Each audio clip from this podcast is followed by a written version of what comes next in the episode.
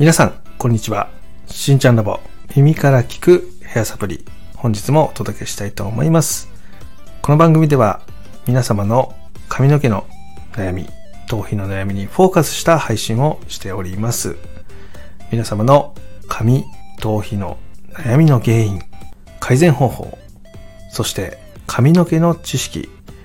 そういった情報を提供する番組になっております。ぜひ最後まで聞いていってくださいね。よろしくお願いします。しん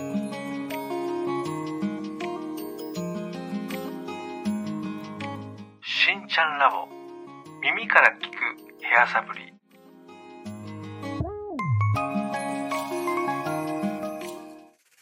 それではやっていきましょう。本日のテーマはですね、えー、コテで巻くのとパーマかけるのと、まあ、どちらが痛むのかっていう話をねしていこうかなっていうふうに思います。よろしくお願いします。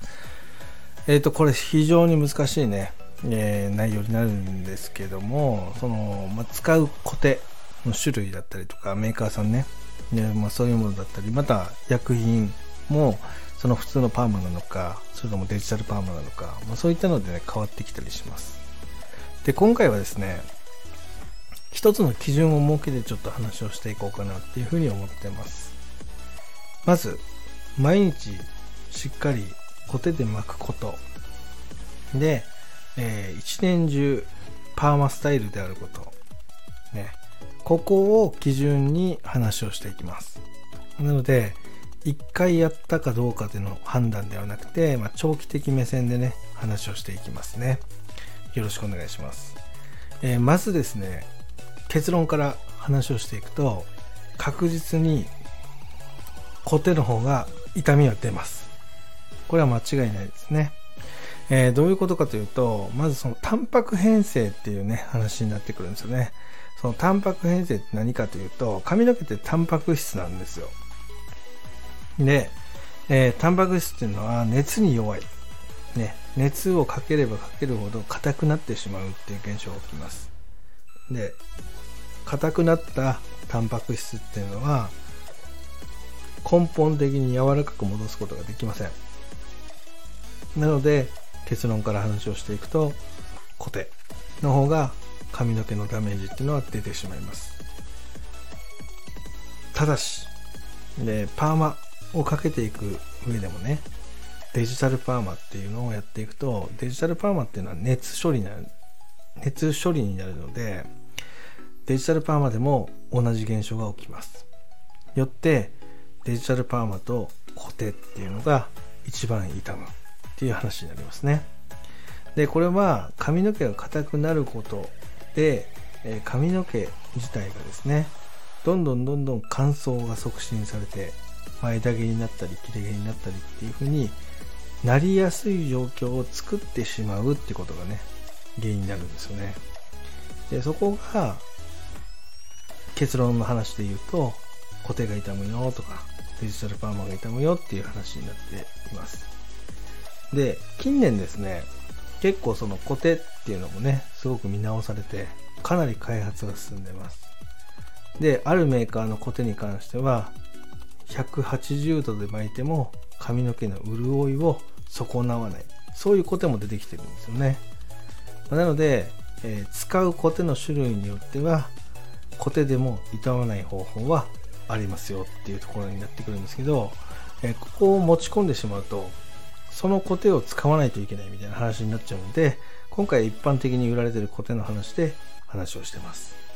そこだけねご了承ください。で、結論的な話ね、デジタルパーマ、コテどちらも、ね、痛みが強く出るよって話なんですが、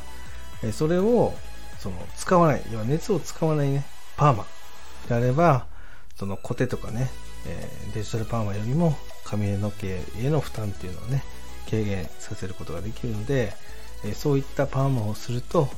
一番髪の毛に負担はかかりません。まあ、ただデジタルパーマでもないパーマになってくると、どうしても濡れてる時っていうのはしっかりパーマが出るんだけど、乾いた時にパーマが出づらい、そんなことが起こるんですよね。で、自分がやりたいパーマがもしコテで巻いたようなスタイルであれば、それはその熱を使わないパーマでは結構ね難しいパーマになってくるので、自分がやりたいことと傷まないことを優先しすぎてしまうと、自分がやりたくない、要はそのやりたいのと反対側のパーマスタイルになってしまうってことが起きます。そこの帳尻合わせっていうのがものすごく大切ですよって話になってきますね。どうしても自分自身がその毎日ね、その巻き上げたスタイル、コテで巻いたようなスタイルが好みなんだったらば、そこはパーマでやるよりもコテでやっていく方が良かったりします。でその時にね、気をつけることっていうのをちゃんと守ってあげればですね、そのコテによるダメージっていうのは最小限に済ませることができるので、そのコテを使う前の髪への処置っていうのがね、すごくキーポイントになってきますよって話になります。でここがしっかりね構築できていると、根本的なその髪の毛のベースっていうのがしっかり作れた状態でコテが巻けるので、ダメージっていうのをね減らして、しっかりコテでね形付けさせることもできたりします。でこれはデジタルパーマも一緒ですね。デジタルパーマをする前、あとはデジタルパーマをした後の処理ですね。そこを丁寧にやってあげることで、デジタルパーマでもダメージを最小限に抑えることができますよって話になります。でそれは何かというとですね、髪の毛のまず水分量ですね、そこをしっかり補給してあげること、であとはタンパク質ですね、そのタンパク質の補給をしてあげること、でこういった処理をですねしっかりしてあげるとですね、結果的な話ね、どっちも痛みますよって話をしましたけど、コテでもデジタルパーマでも髪の毛の負担っていうのを軽減させた状態でかけることができるし、巻くことができるよって話になります。つまり何が言いたいかっていうと、コテでパーマスタイルを仕上げる場合、デジタルパーマでパーマスタイルを仕上げる場合、どちらにおいてもちゃんとしたベーシックなケアっていうのができていると、髪の毛の負担っていうのを極力抑えた状態でしっかりカールが出せるようになるよっていう話になりますね。でパーマをする上でものすごく大切なことっていうのは、自分がなりたいイメージを再現することではなくて、それを維持することなんですよね。それを維持するっていう観点で考えた時に、どうしてもベースのケアってものすごく大切になってきます。そこに目を向けられない状況でパーマをするんだったらばやめた方がいいし、コテで巻くんだったらばそれもやめた方がいいですよって話になりますね。で今回ね話をしたかったのは、この後ねなやこさんからいただいた質問っていうのがね、ちょうどこの部分っていうのをしっかりやることでですね、そのなやこさんの悩みの解消っていうのができるかなっていうふうに思ったので、今回ねそのどっちつかずの回答っていうのを先に持ってきてしまったんですが、え基本的にはデジタルパーマもコテで巻くこともですね、髪への負担っていうのはかかるんだけど、事前準備としてしっかりとしたケアっていうのをしてあげることで、そこのリカバリーができて、髪への負担っていうのを最小限に抑えることができるよってお話をさせてもらいました。それではね、この後なやこさんの質問に入っていきたいと思います。それでは行ってみましょう。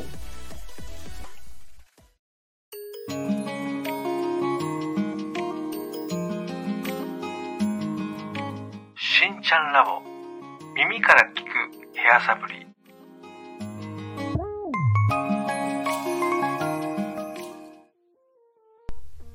それでは、えー、本日ねいただいたなやこさんからの質問はこちらになります。しんちゃんこんにちは。一つ質問があり連絡しました。私は今はパーマをしようかコテを買おうか迷っております。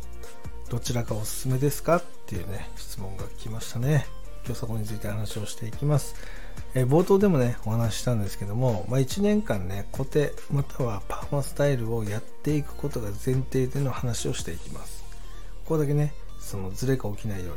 によろしくお願いします。で結論から話すとですね、先ほど冒頭でもお話ししたんですけども、どっちも痛むんですよね。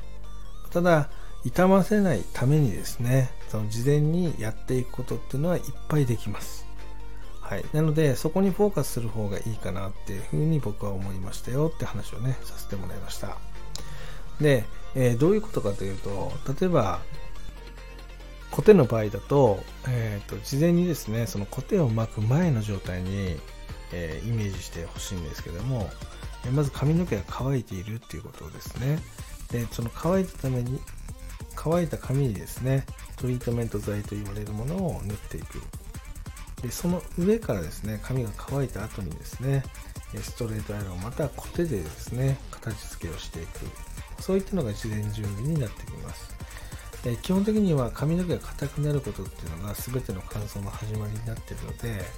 硬くならない方法っていうのをね、考えていくっていうのはすごく大切じゃないかなっていうふうに思ってます。で、えー、もう一個ね、そのパーマ、デジタルパーマの場合ですね。この場合っていうのは、そのよくね、前処理剤っていう言い方をするんですけども、髪の毛の痛み、まあ、そういったのをね、その緩和させるね、働きがあったりします。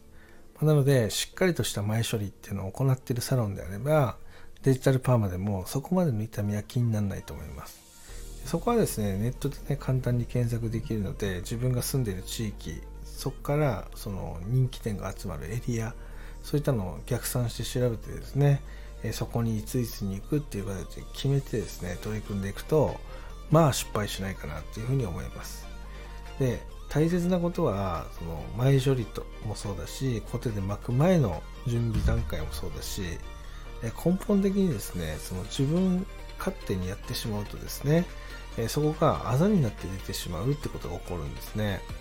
で、でただね、またね、人に相談することはするんだけど、全く違う結果になることだったりあります。そういうことを加味して考えるとですね、やっぱ人に頼るっていうのは自分で考えて行動していくっていうのが大切になってくると思うんですよね。だからこそ事前準備。そこをしっかりフォーカスして、ネットで調べるなり、また私とかね、そういう美容関係者の方に聞いていくっていうのも一つだと思うんで、そこをしっかり活用してですね、取り組んでいっていただけたらなっていうふうに思ったりしてます。ということでですね、今日はね、この辺で失礼したいと思います。今日もね、最後まで聞いていただきありがとうございました。では、また火曜日に。バイバイ。